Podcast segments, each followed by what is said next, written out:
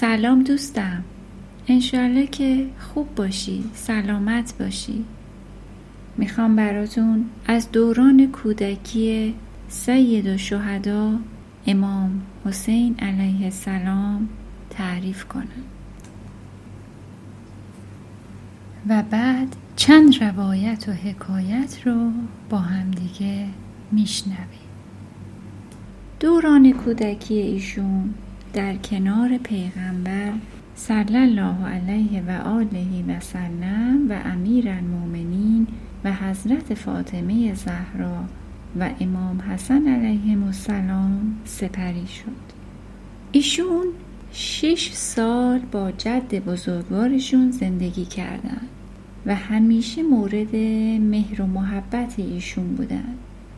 حضرت علاقه بسیار زیادی به امام حسین علیه السلام داشتند، به طوری که هم در خلوت و هم در مجالس عمومی مثل مسجد با ایشون و برادر بزرگوارشون امام مجتبی علیه السلام طوری رفتار می‌فرمودند که همگان متوجه شده بودند که اینها جگرگوشه و عزیز و پاره تن پیغمبرند.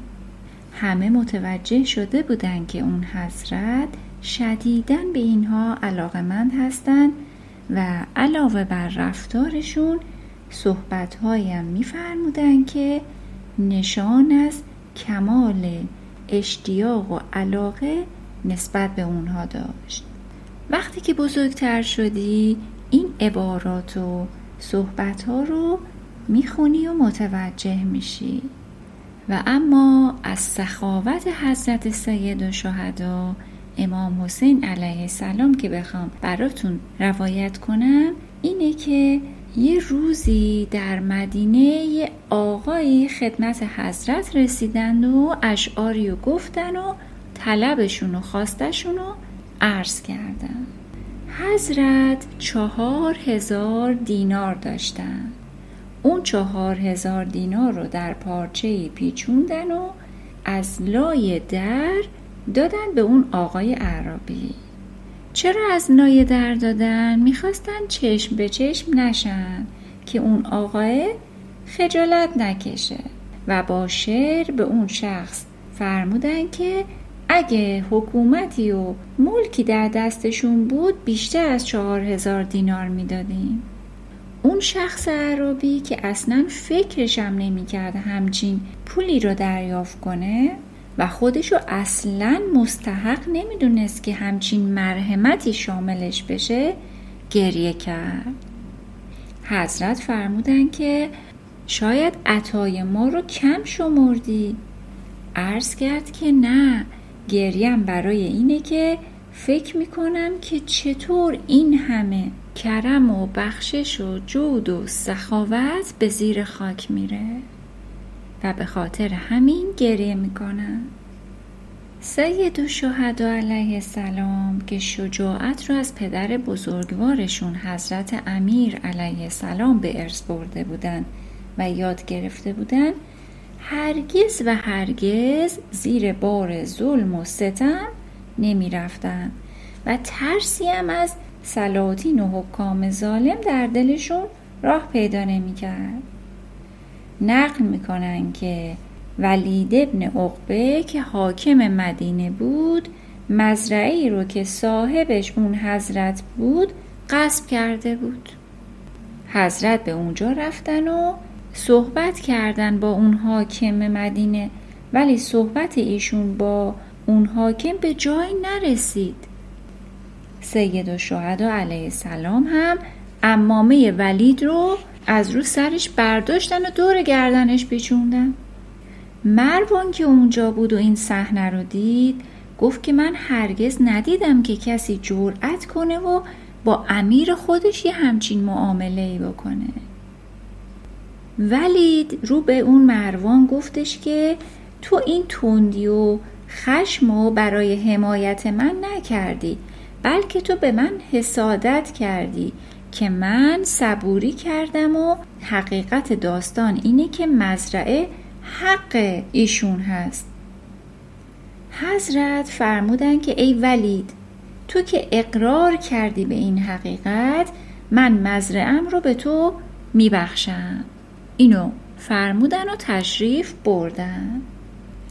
از این حکایت ما متوجه میشیم که حضرت سیدالشهدا دنبال دفع ظلم و احقاق حق بودن، نه اینکه مال دنیا و مزرعه و این چیزا براشون اولویت داشته باشه و مهم باشه. و این رو هم یاد میگیریم که با دشمن خودشون هم سخاوت رو به خرج میدادن. یه روایت دیگه هم نقل کردن که اون حضرت یه کنیزی داشتن. یه روز اون کنیز شاخ گلی آورد و به ایشون تقدیم کرد. حضرت فرمودن که در راه خدا تو رو آزاد میکنم. کسی که اونجا بوده عرض میکنه که این کنیز یه شاخه گل آورد و شما اونو آزاد میفرمایید؟ حضرت در جوابش فرمودن که خداوند فرموده که هرگاه هدیه‌ای به شما دادن شما به بهتر از اون تهیت کنید و هدیه بهتر من برای این کنیز این بود که اونو آزاد کنم. و باز یه روایت دیگه، این که حضرت یه غلامی داشتن، اون غلام یه کوتاهی و خیانتی انجام میده که مستوجب عقوبت میشه و باید تنبیه سختی میشده. حضرت برای تنبیهش میفرمایند که اونو بزنن. غلام میگه که آقای من، خداوند فرموده که الکاظمین الغیظ، یعنی این که اونهایی که غیظ خودشونو فرو میبرند. حضرت جملهشونو ناقص گذاشتن و فرمودن که دست از تنبیهش بردارید، من خشم خودم رو فرو بردم. غلام دوباره عرض میکنه که ول عافین عن الناس، یعنی و آنها که از مردم عفو میکنند، که ادامه همون آیه رو گفت. حضرت فرمودن که تو را بخشیدم. غلام باز بقیه آیه رو خوند و ادامه داد که والله یحب المحسنین. حضرت فرمودن که تو را آزاد کردم برای خدا و دو برابر مقرری سابق تو رو برات مقرر کردم. بله دوست من، اگر که بخوایم روایت ها و داستان زندگی این حضرت رو بگیم و بشنویم، بسیار بسیار بسیار شنیدنی ها داریم. دوست من، در روز دهم ماه محرم به شهادت میرسن با هفتاد و دو نفر از یاران خالص و همراهانشون. ایشون وقتی که فریاد بلند میکنن که آیا کسی هست که مرا یاری کند، در واقع این پیام رو میتونیم ما ازشون یاد بگیریم که یاری کردن، کمک کردن به دوست خیلی خیلی پیش خدا عزیز و محبوبه.